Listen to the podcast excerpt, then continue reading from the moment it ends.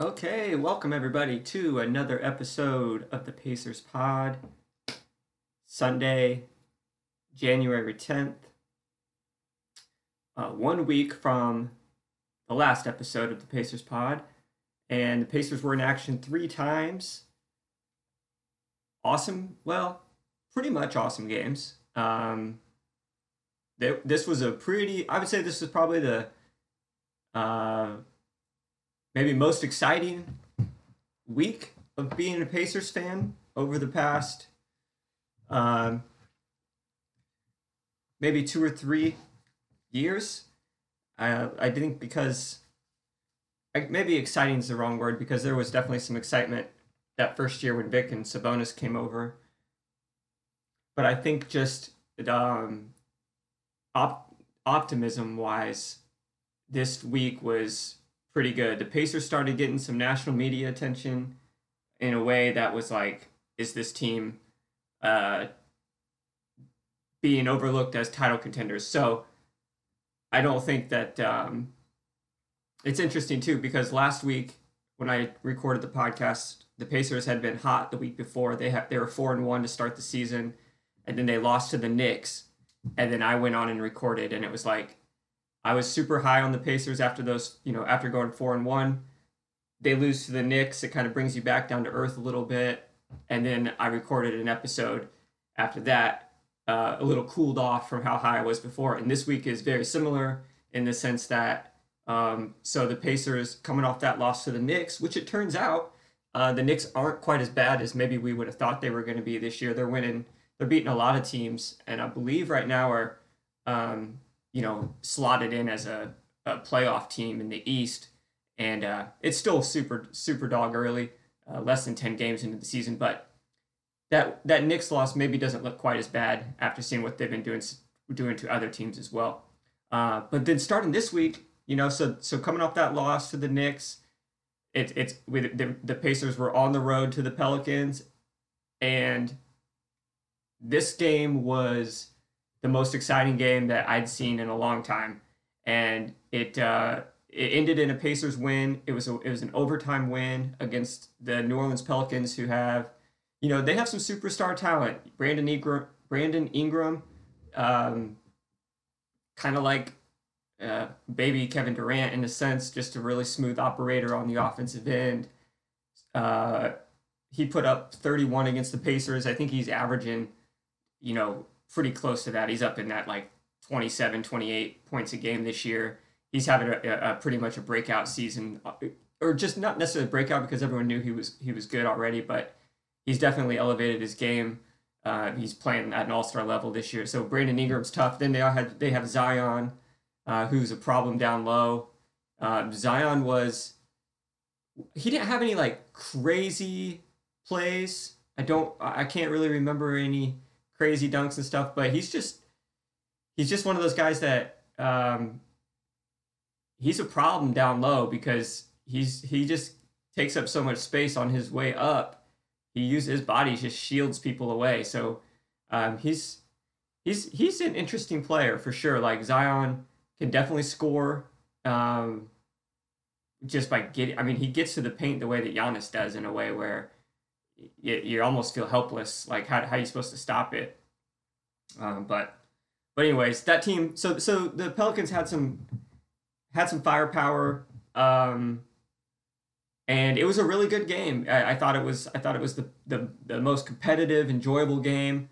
There was the crazy end uh, down at the at, at, the end of regulation. So the Pacers, I thought they had like kind of let the game slip away, and uh, down the stretch there they were um, they were struggling to score the ball, and so they went from being up seven points in the fourth quarter to being down seven points. You know, that's 14 point swing there.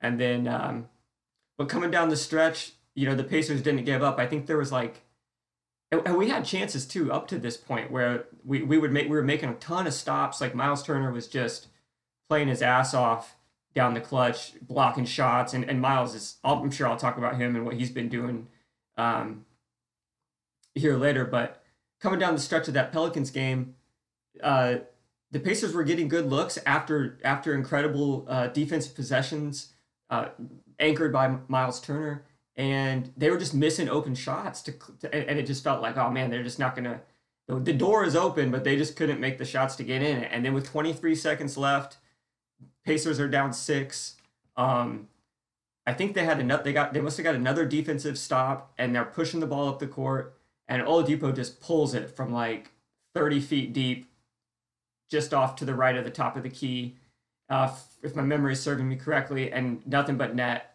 and it was just like a lightning bolt. And then the Pelicans inbound the pass. I want to say it was Lonzo. No, maybe it was Bledsoe. Uh, Eric Bledsoe had it, and somehow Oladipo is able to come up with the steal, kicks it out to Brogdon, uh, down court to Brogdon, Brogdon over to Miles Turner, who's you know standing right there at the top of the key with the three pointer.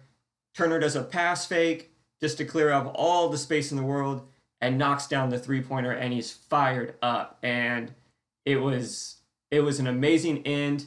Uh, so then uh, the pelicans end up not scoring. Game goes to overtime. Uh, pacers win it in overtime. Brogdon had a little kind of like a little one-on-one iso against eric bledsoe with like nine seconds left and beats him off the dribble knocks the ball down with a little kind of a little floater in the lane. Um, so brogdon came through there. Pacers go up by two, Pelicans miss it, and Pacers win the game. And and this was the I think the most important thing that happened throughout the whole week is the Vic the Vic Brogdon moment, and it was after the Pacers after the Pelicans you know missed their last uh, shot and the, and the game was the game was uh, settled and the Pacers knew they won.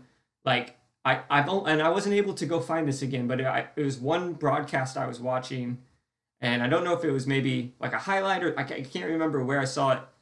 Um, but it's like Brogdon and Oladipo have both of them are just glowing, just smiles ear to ear, and they just like really embrace each other, and they're like um, obviously super excited and pumped that they just got this great win.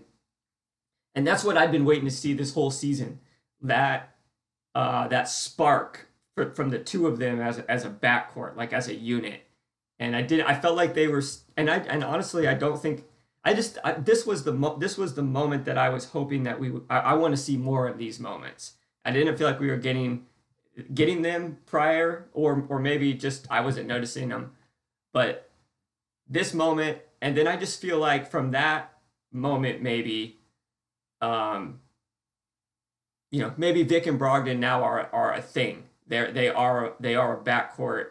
Um, it, it's interesting. But that was a good, that was just a great moment. I think as Pacer fans, that's exciting to to see those two guys because as good as Turner and Sabonis have been playing this season, and you can definitely make a case, I still think the ceiling of this team is it gets determined by the play of Brogdon and Oladipo.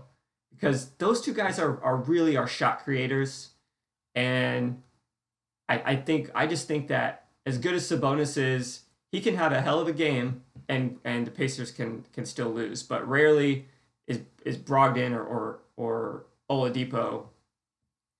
I just think that that their play matters just slightly more, and and it, so here's okay. Let me rephrase this. Basically, I think that Brogdon and Oladipo being great is more important to the team's success than Turner and Sabonis being great. And so I loved what we saw. And and then in that same game, Miles Turner, man, I got to say something about him. He was amazing. Like uh, he ended the game with 17 points and three blocks, but just down the stretch, the defense that he played, uh, there's no chance that the Pacers win that game or can come back without him just smothering everything at the rim, deflecting everything at the rim. I mean, just just a monster down there, and he's just been so good protecting the rim this year to start the season. It's just been incredible. And then for him to knock down that that tying three point shot, uh, man, that's a nice. That's nice. All I mean, Turner is a, you know, when we have a healthy T.J. Warren, I mean, Miles Turner is a very strong fifth option. I mean, we're talking. This team is deep uh, as far as, you know, um, I mean, borderline all star to all star players. I mean, we got five of them, at, at least four for sure. and we'll see about T.J. Warren. It it just sucks that he that we lost him for this season, but um, not to tangent too far away from this game, but just talking about T.J. Warren Warren makes me think about Jeremy Lamb and how excited I am for us to get Jeremy Lamb back. And Jeremy Lamb's someone who was playing really good before he went down last year, and and he was the guy who he basically got injured right after Vic came back, and right after Jeremy Lamb had moved to to the bench is when he you know suffered that injury, but um, I mean I'm not like crazy high on Jeremy Lamb, but I think we could use him. Um, and and I think he could shock us a little bit. Like he's one of those guys. We all those all those guys that we had, all those new one year or first year players with us last season, like T.J. Warren, Justin Holiday, uh, Jeremy Lamb would be one of them. T.J. McConnell, uh, Malcolm Brogdon. Who who else was a first year guy? Um. Oh well, I don't remember. T2. Uh, yeah. But what what was I saying about it though? Those first year guys. Oh, I thought that they were, you know, that when they came in on the Pacers, they all kind of had a little bit of a uh, some baggage with them, and, and they hadn't really lived up to maybe what their potential was. Like Jeremy Lamb seemed a little like we got him pretty cheap. Like uh, it was fair. He he's not like an all star player, but I think he could be he could be really good. Kind of like what we're seeing right now with um, Justin Holiday. And Justin Holiday, to me, stepped up big this season so far, and especially as of late, last couple games. Holiday's been knocking down the three point shot like it's nobody's business. Um, I know one game he had 20 last night. Uh, he ended up with 17. He, to me, he just walking around. He's he play he's playing with uh, a sense of like air not arrogance was not the right word to say confidence or um, just a little bit of a swagger about him. Like i feel like he's being more vocal out there with other guys on the team. He seems to be uh, maybe uh, maybe being in more of a little bit of a vocal leadership role. And so it's been good to see. He's been playing great he's really active on the defensive end um, he's been helping getting some rebounds he's playing almost 30 minutes a game off the bench so It'd be nice if Justin can keep up. It, we've got Justin uh, Holiday averaging 11 points off the bench. Doug McDermott's averaging like 11 or 12 off the bench. I mean, so there's your sixth and seventh man's, you know, both in double figures. Um, but okay, bringing her back to this Pelicans game, and after the Vic Brogdon moment and the nice game by uh, Miles Turner, you throw in Domas, who ended up with a double double of 19, 11, and 7, which is just what Domas has been doing. Um, during that game, there were a couple things where I really noticed a difference in watching this year's team with the coaching staff compared to last year's team. So this is some this is a knock on Turner, but he's been getting into to foul trouble. Um, but in this game against the Pelicans, he picked up his second foul with 10 minutes and 40 seconds left in the first quarter. Um, after that second foul, I mean, we're we're we're we've had a minute and 20 seconds worth of game time action, and your big man just picks up his second foul. Um, I think most coaches would the, the the general census would assume that you just you take him out at that point because the odds of him picking up his third in the first quarter and really hampering you in the second quarter and, and for the rest of the game, you know, they go way up. Um, but Bjorkgren left him in, and he ends up pl- letting Turner play for another three minutes and subs him out at the 720 mark. And in that three minutes, Turner had an awesome block on Zion. So as we're getting ourselves established in the game, you know, he's he's able to establish himself as that you know inside presence, blocking Zion. Um, he nails a three pointer to tie the game, five to five. He had the first five points for the Pacers, and then he gets subbed out. But I just thought that was that was noteworthy that that Bjorkgren was comfortable enough to trust Turner to, to leave him in. And the truth is Turner Turner's jumping for everything. I mean, you know, he's getting he's getting a lot of shots. He's blocking a lot of shots, but he's also um, finding himself in, in foul trouble a little bit more than I feel comfortable with. And I think it's something that we can't have happen in the playoffs. Like we can't have Turner getting into foul trouble. Um, So one of those things that I think we need to get figured out, but by the time the end of the, uh, or by the time we get into the playoffs. But hey, I love watching Turner get, you know, five, ten, or five, six, seven, eight blocks a game. Um, so for now, I, I, can deal with it a little bit. Uh, but yeah, so that was good by Coach uh, Bjorkgren. And then he threw he threw uh, JaKarr Sampson in there in this game uh, for like seven, eight, nine minutes straight. And you know, we were up against uh, Turner with the foul trouble, and Sabonis on the on the other end was also getting into some foul trouble this game. But JaKarr looked looked solid, and then um, Aaron Holiday unfortunately was struggling, and Bjorkgren went with the hot hand, which was T.J. McConnell, and um, you know I like the fact that in the second half, Bjorkgren went with McConnell over Aaron Holiday uh, because of the play that McConnell was doing. Um, and then, so, you know, overall, it was just a great win for the Pacers. I thought to, to bounce back off of that loss to the Knicks, to play a really competitive game on the road, to come back, uh, to, to and then to send it into overtime, and then to, to pull out the win in overtime. And just, um, I thought it was great. Like Vic ended up with 25 points, five rebounds, six assists. Brogdon had 21 points, seven rebounds, 11 assists. You know, um, all of all of our guys stepped up, and it was a great team win. Um, the weaknesses that I think were exposed during this game was just the physicality that can sometimes hurt the Pacers down low. When you got a guy like Embiid, I'm thinking about whenever we, you know, if we ever have to go against the Philadelphia 76ers, um, even, you know, in that Knicks game where we lost, the Knicks big man, Mitchell Robinson, just was catching lobs and getting a lot of offensive rebounds. And then this game against the Pelicans, I mean, Steven Adams and Zion Williamson, they gave us a ton of problems uh, down low. And um, now they're they're probably one of the best front courts as far as physicality in the league. So they're probably going to give a lot of teams trouble. Um, but the Pacers ended up giving up 16 offensive rebounds to the Pelicans. And you compare that with the fact that the Pacers only were able to get five themselves. That's a a plus 11 differential differential on the offensive glass. That's kind of tough. And uh, giving the other team that many second chances, it's going to be it's going to be makes it more difficult to win those games. So I think that's something just to to look out for. I mean, a lot of the times it's going to look like we have the advantage down low with you know having Turner and Sabonis, but in the if you're just looking at big men, Turner and Sabonis, Sabonis is physical, but he's a little on the undersized he's a little undersized at that level of, of big men. And Turner's not quite as physical, although he's definitely shown that he's, I think he's playing more physical now than he ever has. Um, but against those guys like Embiid or, um, I don't know, just like, you know, maybe like a Jokic or someone who can really pound us down low, uh, that might be something to look, to look out for.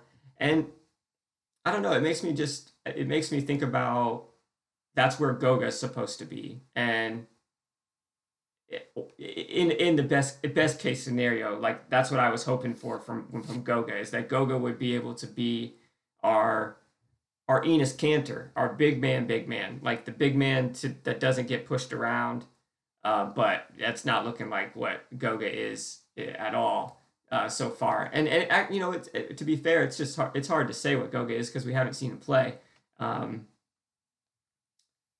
I was listening to one podcast earlier this week, and someone reported that Goga was. I think ex- we might see him like in a week, so um, we may get start to get some answers on Goga, which I'm hopeful for because I think if we don't start getting some answers that Goga can can play, I mean meaningful minutes, I think the Pacers need to look at how to upgrade that backup big position because if I mean if we're, we're we are relying solely for the most part on Turner and Sabonis right now to, to play those big man minutes.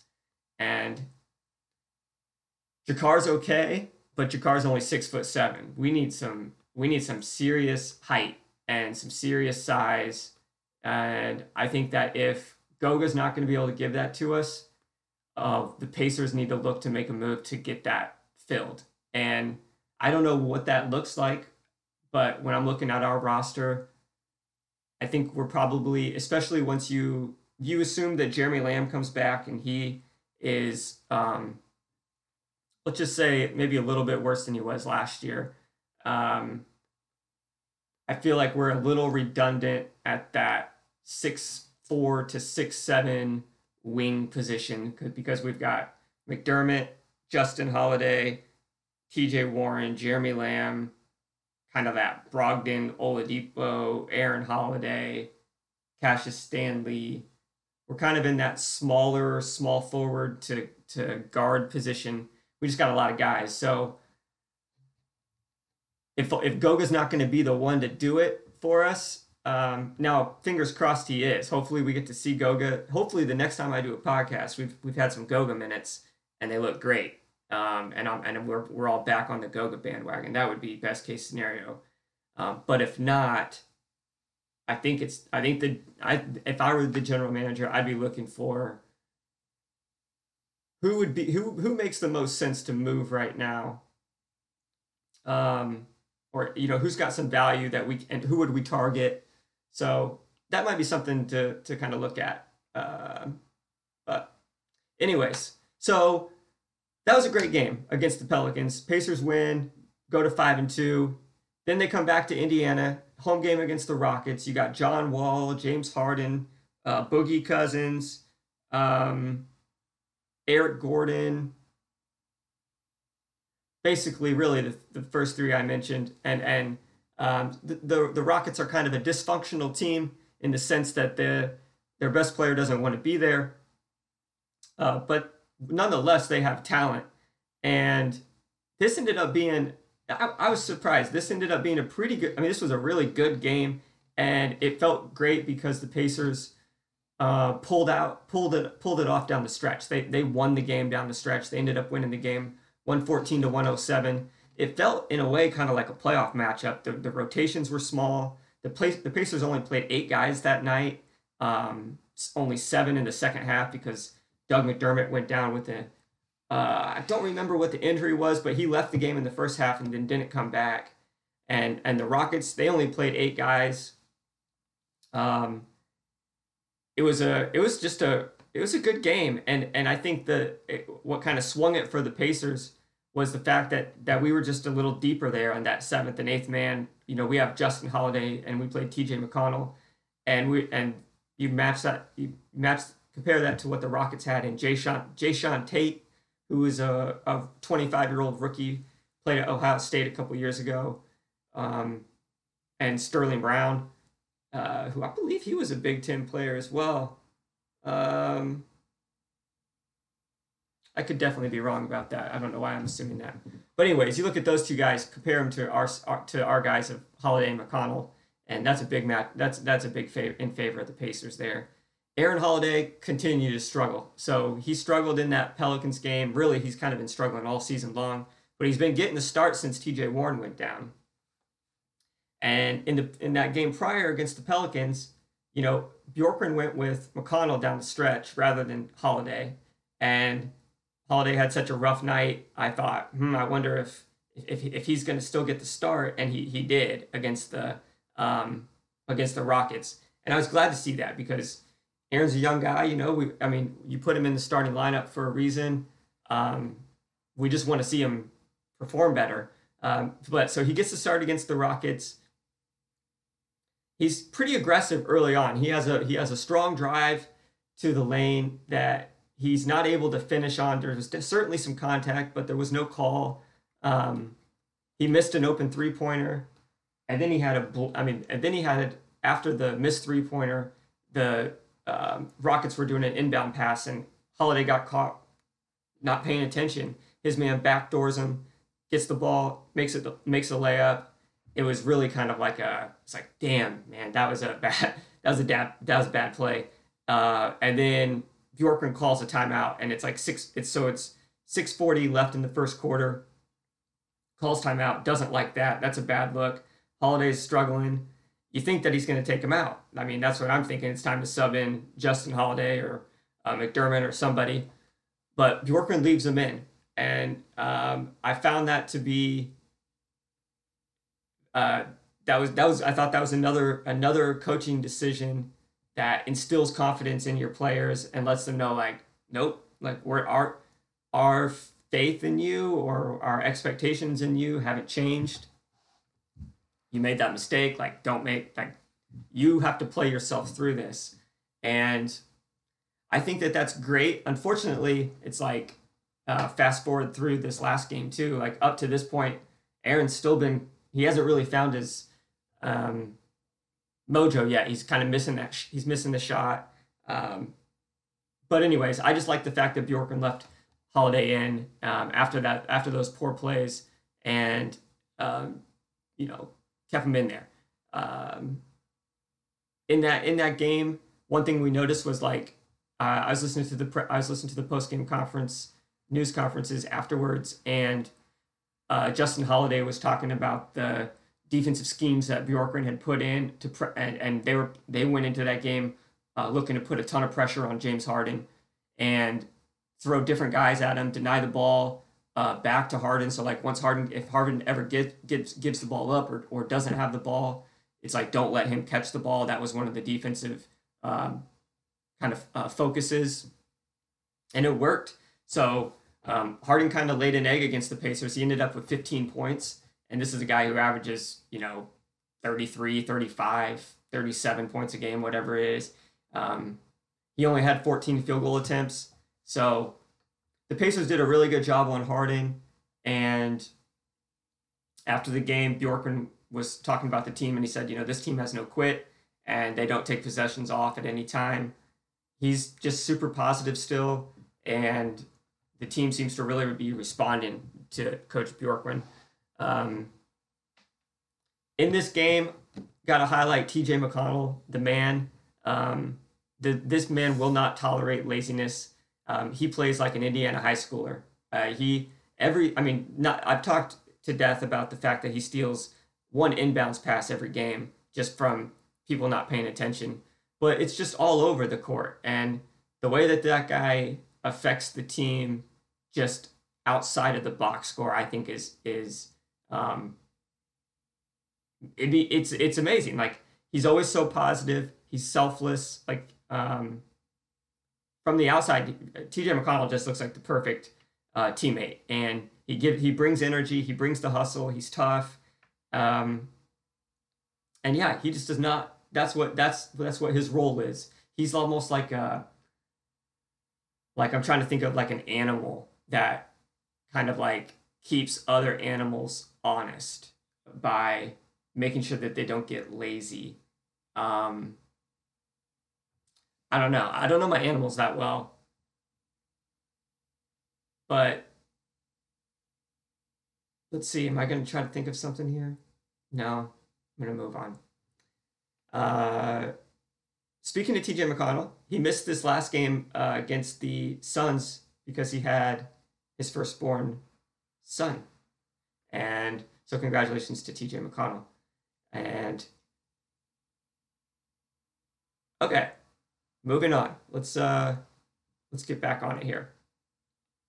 One thing, other thing I noticed uh, from this from this game against the Rockets, there's 37 seconds left in the first half, and Victor Oladipo picks up John Wall full court, and I think it was one of those things where there's only 37 seconds left in the game, so it's like you're gonna you're you're feeling confident that you've got enough energy to burn, and, and you know you got half half time to give you a break here, and I just thought it was it was good to see Vic pressing up because he wasn't on the defense like re- trying to react to where the guys were going. He was he was up in there and almost trying to dictate his game onto other people. And I thought that was a good sign to see from Oladipo. Um, and I'll just go into this this next game. Oladipo had a highlight dunk that was that looked very familiar. It it wasn't as good as what like he it was a very it was a good dunk. I mean, Vic drove drove in the lane and dunked on. I think his name's Cameron Johnson. Well, if it, it I think it was Cameron Johnson who was the one that was in the way. Um, Oladipo jumps from pretty far back, but he did not have much clearance on this dunk. I mean, he needed that rim to come right away because he was definitely on the way down. But nonetheless, it was a thunderous dunk. He went for the dunk. He made it. Vic was jacked about it. He did the two hands, raised the roof on its way back down the court. Um, and so it, it was it was good. Vic's been Vic's been playing. Uh, Vic's been playing really good, and he's starting to look more and more like the old Vic. Uh, and and we're as we're just warming up. So hopefully, knock on wood here, uh, Vic and, and Brogdon and, and the Pacers continue to stay healthy and, and just have Warren out and and get Lamb healthy, and we don't need anybody else. Um, uh, let's see. Oh yeah, sticking on Vic for a second. So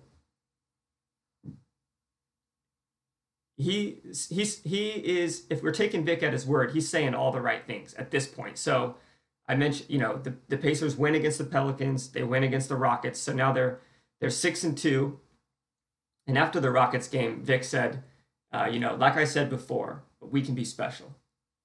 Uh, Vic said, we're just get. He, he said something kind of like, you know, the crazy thing or the scary thing is we're just getting used to each other. Like he said, you know, Vic and Brogdon, they've only they haven't even played together, you know, ten times and then Vic, Brogdon, Sabonis, Miles, they haven't even they played together, you know, ten times. So this this combination of Pacer players, it, they're just now starting to get their reps, and um, that's pretty that's pretty darn exciting. And Vic knows it, and um, he knows this team can be good, and his wins are just making this team more and more confident.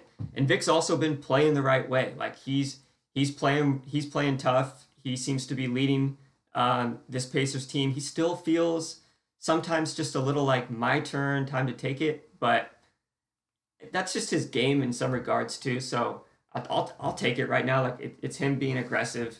There's a little bit more than of it than I would want.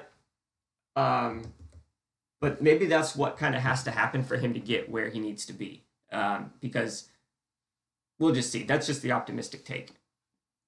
Um, you know, sticking it into this into this Rockets game a little bit too. Miles Turner ended the game with eight blocks and two steals. Just incredible. That's his second game of the season with eight blocks. Um, you know, hats off to Miles Turner. He's just he's just been such a treat to have on this team. Um, I kind of mentioned how the the fact that he goes after so many blocks can lead into foul trouble, um, but that was something that we saw again in the Rockets game. Um, and and the other thing too is just like when Turner is not in the game, and this is why I, I feel like we have to solve for some sort of additional rim protection other than Sabonis and JaKarr Sampson. It's just so obvious the the the lack of it, and we need to find another springy guy, big man, that can get us some rim protection. But uh, yeah, so uh, let's see. Going off of that, okay, yeah, I need to I need to say something about Malcolm Brogdon here too because uh, Malcolm Brogdon through all through all of this good stuff going on with Vic and, and Miles and and Justin Holiday and um, Sabonis, um, Malcolm Brogdon is having a career season by far. He's he's being uh, he's basically like the Malcolm Brogdon that we were getting from Milwaukee after that 50 40 90 season but he's doing it on a ton of usage now. So uh, after so Brogdon had a he, he had a career high against the New York Knicks, which we lost the game, but Brogdon had 33 points. Then he goes to the, the Pelicans and he hits the game-winning shot uh, or the, the go-ahead shot to to win the game. Um, on you know I think he had I, I read his stats earlier, but like it was like 20 points, 11 assists, seven rebounds.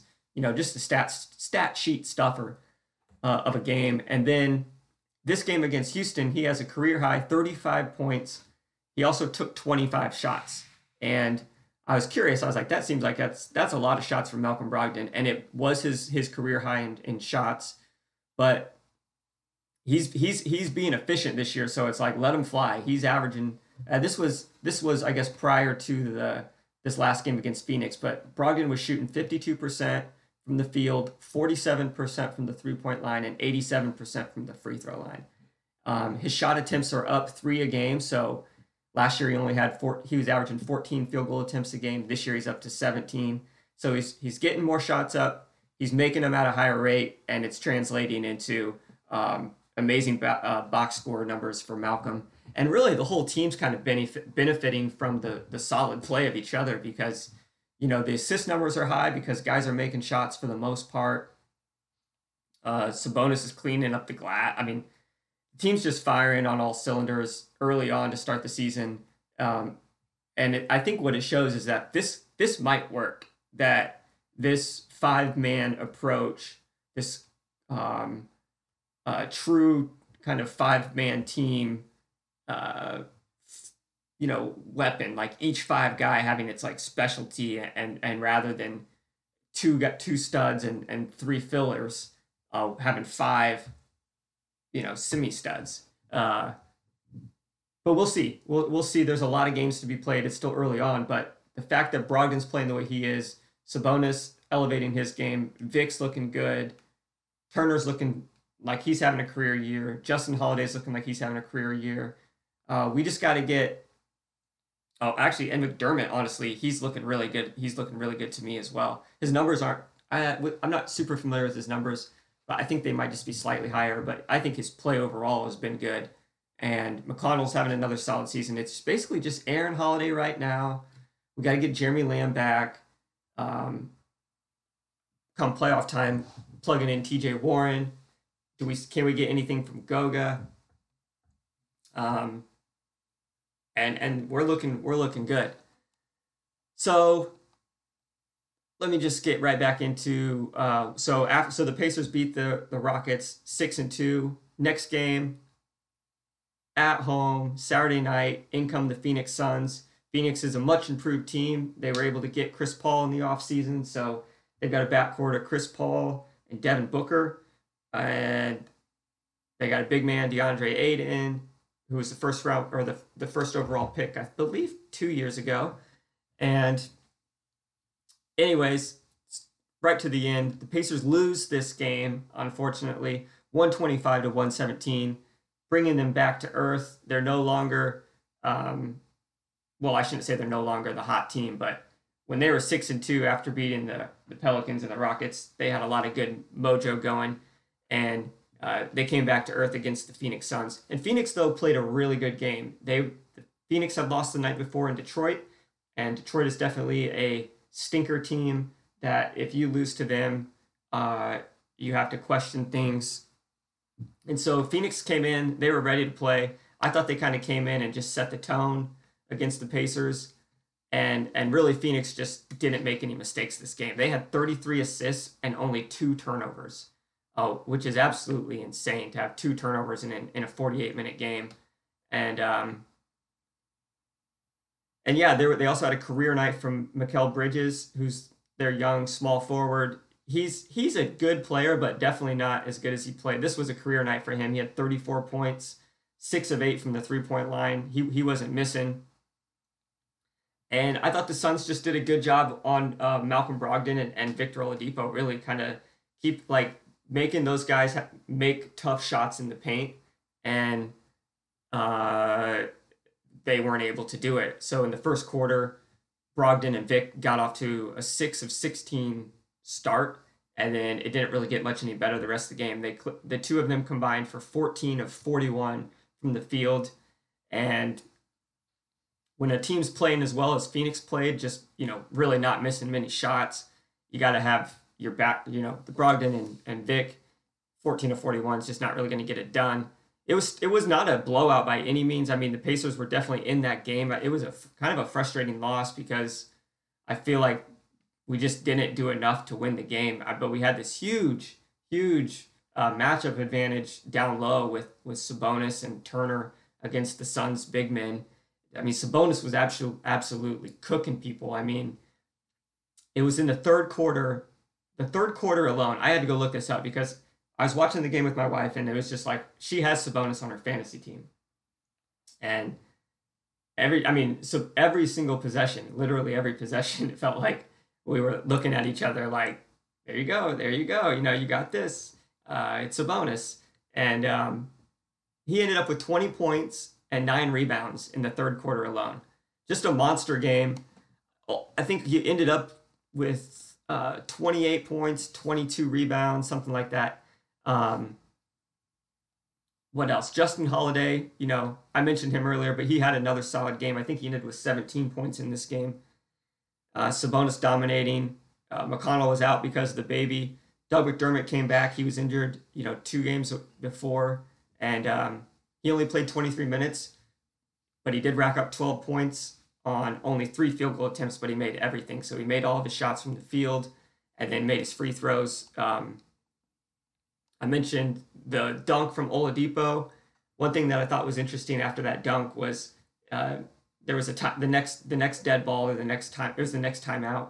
Oladipo was walking back to the bench and I saw Bjorkgren kind of kind of get up into him a little bit and like was talking talking in talking into his ear and Vic was like smiling really big and I just wonder if the conversation was something like you know just around that dunk and like how hard you know Vic's worked because it was you know Vic was excited too because of the the hands in the air after the dunk and it was it felt like a highlight dunk whenever it happened but then you the replay you look at it and and then you realize I'm like well I guess I mean I, the lift wasn't that crazy and it wasn't like you know let let's see Cassius Stanley do that same dunk and you know what I mean but not, not throwing shade on Vic himself it was great that he did that dunk because it you know it obviously meant something to him and he's gonna he's it was almost like a little checkbox where it's like, all right, now I can do, now I can jump from here and I can dunk it.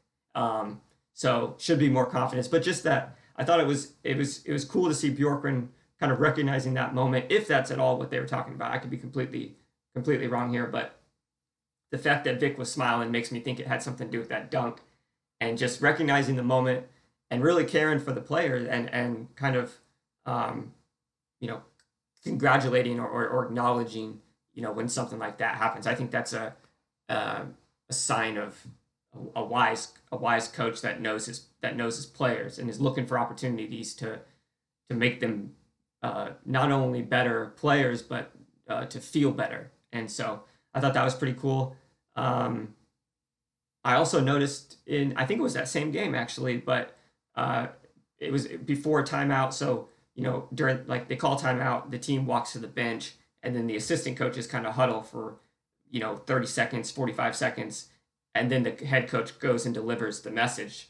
And you know what we what i noticed was they call the timeout all the players are walking back to the bench and before bjorkgren met with the staff the coaching staff he pulled he grabbed sabonis and brogdon and was talking to them two individuals first then kind of released them to the bench and then went to the coaching staff but just little things like just little things like that. Like I have no idea what he said, um, but just kind of like those two guys are really important to what we're doing. They're the leaders.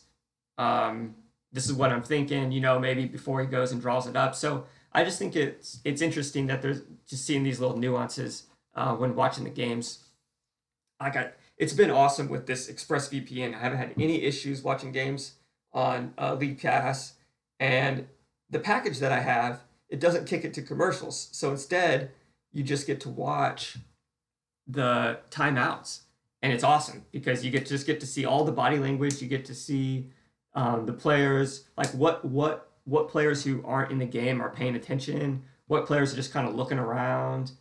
Um, what players are are joking and, and like kind of buddied up. You know, it's just it just it's it's much better than although you know we miss out on the Pussycat on Price commercial with T.J. Warren, um, but we save ourselves from a lot of the other painful commercials that come with um, watching the game uh, with commercials. So the other last thing I'll say about the the uh, Phoenix game and just kind of the last three games in this past week in general was just Turner and Sabonis. I'm noticing just a little. They're showing a little bit of like back and forth, looking for each other.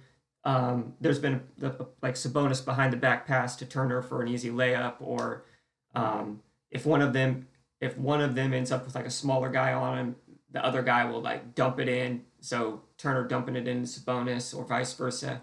It's just something I think that we should keep an eye on as the season goes along, and remembering that these guys are 24 years old and they're both having career years, and they're both under contract for the next three years. Um, this could be exciting. The, the, the, two of them playing together. From from my perspective, I think it looks pretty good. Um, I, am not in a hurry to to move either one of those players. That's for damn sure. Um, but we shall see. So it was a good week. I mean, I, I, I that was one of the things that I said last week about this week was we were going to get tested, and the Pacers came out two and one with two two really good wins and one um, loss that you can kind of live with. Um, and so the Pacers are six and three. They were at before the start of that Suns game, they were first in the Eastern Conference, and then after that loss, now they're in fourth. But uh, they've got off to a good start this season. Obviously, a long way to go, and it doesn't get uh, it doesn't get any easier. We're going to get tested again uh, coming up very shortly here. Uh, but just kind of now that those three games last week are, are behind us, um, where where are we at now? Well, right now we're getting some recognition. The the Pacer players, uh, specifically uh, Domantas Sabonis and Malcolm Brogdon, um, Vic's getting some respect back. Uh, Miles Turner is getting some respect from uh, his defensive pre- uh, defense around the, around the paint and his shot blocking, and the Pacers were the the number one surprising thing of the season on the Ringer mismatch podcast, which uh, is one of my favorite NBA podcasts. And and so when they get when they talk about the Pacers, it's it's a it's like a it's like getting your cake and eating it too. It's a it's a it's interesting to hear their perspective because it's usually usually on other teams. Um, but Kevin O'Connor was saying, you know, like is the are the Pacers being overlooked as you know serious threat for for um, you know, like a, should, are the Pacers a contender? Are, are they, you know, a top of the East team? And it's interesting because last week, last week I made a bet uh, on FanDuel. I, bet, I, put, I bet two dollars that the Pacers would win the Eastern Conference champion, uh, the Eastern Conference this year, and, and essentially represent, or the Pacers would make it to the finals, representing the East. And if that if that happens, I get forty four bucks because I was willing to bet two dollars that that would happen. If you try to make that same bet today, um, you will only win thirty two bucks. So the odds are start the odds are starting to move in you know the Pacers. Now that's still there's still a lot of other uh, more probable outcomes than the Pacers winning the Eastern Conference. But this week we got a little taste of the national media recognizing the Pacers. They're recognizing the play of Sabonis, who's just been who was an All Star last year, and he's just crushing it even more this year. Um, Brogdon is shooting the lights out. I mean, I, I don't have Brogdon's recent stats up now um, since the Houston game and stuff, but I would I would bet that he's up in that 22, 23 points a game, seven or eight assists, five to six rebounds on 45% from three pointer, you know, almost that 50, 40, 90 clip and um, just playing playing really strong. Um, we're we're seeing the beginning of the the Victor Oladipo Malcolm Brogdon duo starting to to form. This team is starting to uh, get some more reps against uh, playing with each other. Miles Turner's playing his role perfectly. Um, his three point shot's starting to come back. I mentioned last week he was off to such a cold start. I think he was like 18% to start the season. Then he was up to 22%, and now he's up to 28%. So Turner, his shot looks fine. He just he's got to keep shooting it, and uh, hopefully we see that get tick back up to like 35 or so. But I can't say it enough. What he's doing in in the paint, all around the paint, is just insane on the defensive end, and it's it that is a huge factor in this team's success. Um, I think another thing that we have to keep in mind right now is just like, you know, the value of having the different voice. Coach Bjorkgren and his staff, it's all the players just keep raving about how good it feels, you know, t- to have a coach like Bjorkgren. And he's definitely, this team looks differently. They play differently than they did last year. And he coaches differently. His rotations, you know, aren't always the same. He, he plays guys a lot more minutes than you know, kind of a conventional team would. I I, I know that Sabonis and Brogdon in particular are, are logging a ton of minutes right now. Um, but I think one thing to think about is like the and this I heard this from I, I, think it was the Setting the Pace podcast that um, the Pacers have been in, in close games and and they have and and that when you're in a close game it's like you know you obviously want to win that game. So I, I don't mind the the leaning on the the, the, the players for, for more minutes. Um, it's going to be c- convenient to uh, say if, if we do see an injury, like that's why. Um, I don't know if you can avoid that, but so I don't know. I don't know what you do. We're it, the schedule is going to be tough here, but you know our guys. When you look at our ages and stuff, I mean these guys are in the prime of their career um, for the most part. I like a lot of our guys are in that twenty. You know, starting with Turner and Sabonis and and Aaron Holiday in that twenty four to twenty eight range. Uh, Brogdon, Warren, Oladipo, McDermott, Jeremy Lamb, uh, McConnell. You know, you just go down the list, and and uh, we just have a lot of guys, you know, in their prime. So, uh, I don't know. I mean, we'll see.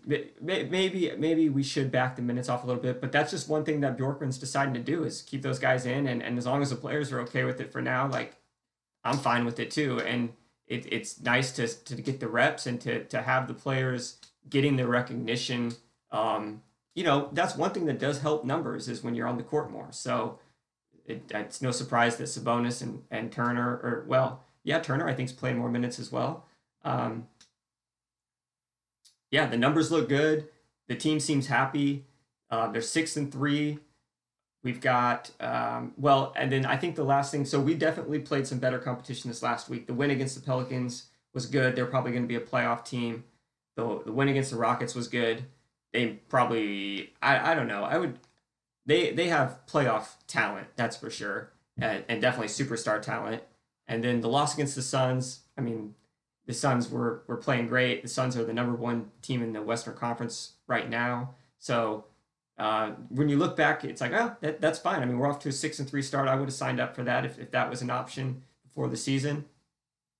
Uh, that's the thing about the NBA and this team. It's like you you can get really excited after a couple wins and feel like this team can't lose and this team's going to win the you know make it to the East or make it to the the NBA championship or, or or at least feel better feel really good about winning a playoff series and competing in the playoffs.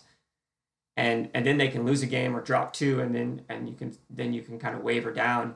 Um, but the reality is that's just how the season goes. I mean we're going to play 72 games and we're going to lose you know probably at least 20 of those things. So uh, that's just how she, that's how it goes. I want to see how this team looks against the upper echelon now because it's one thing to to finally start to get you know mentioned as a team that might be a contender, and now it's like how do we look against that upper crust of the NBA? And I'm talking about um, obviously the, the defending champions, the Lakers. Uh, you know, how do we look against the Lakers, right? Like, I mean, how do how do we stack up against them? Can we beat the Lakers? Oh, how about the Bucks? We're, we haven't seen the Bucks yet, but I'm sure you know they're in our they're in our division. Those games are coming. We haven't seen Durant and Kyrie with the Brooklyn Nets yet. What are what are we gonna do with with Brooklyn?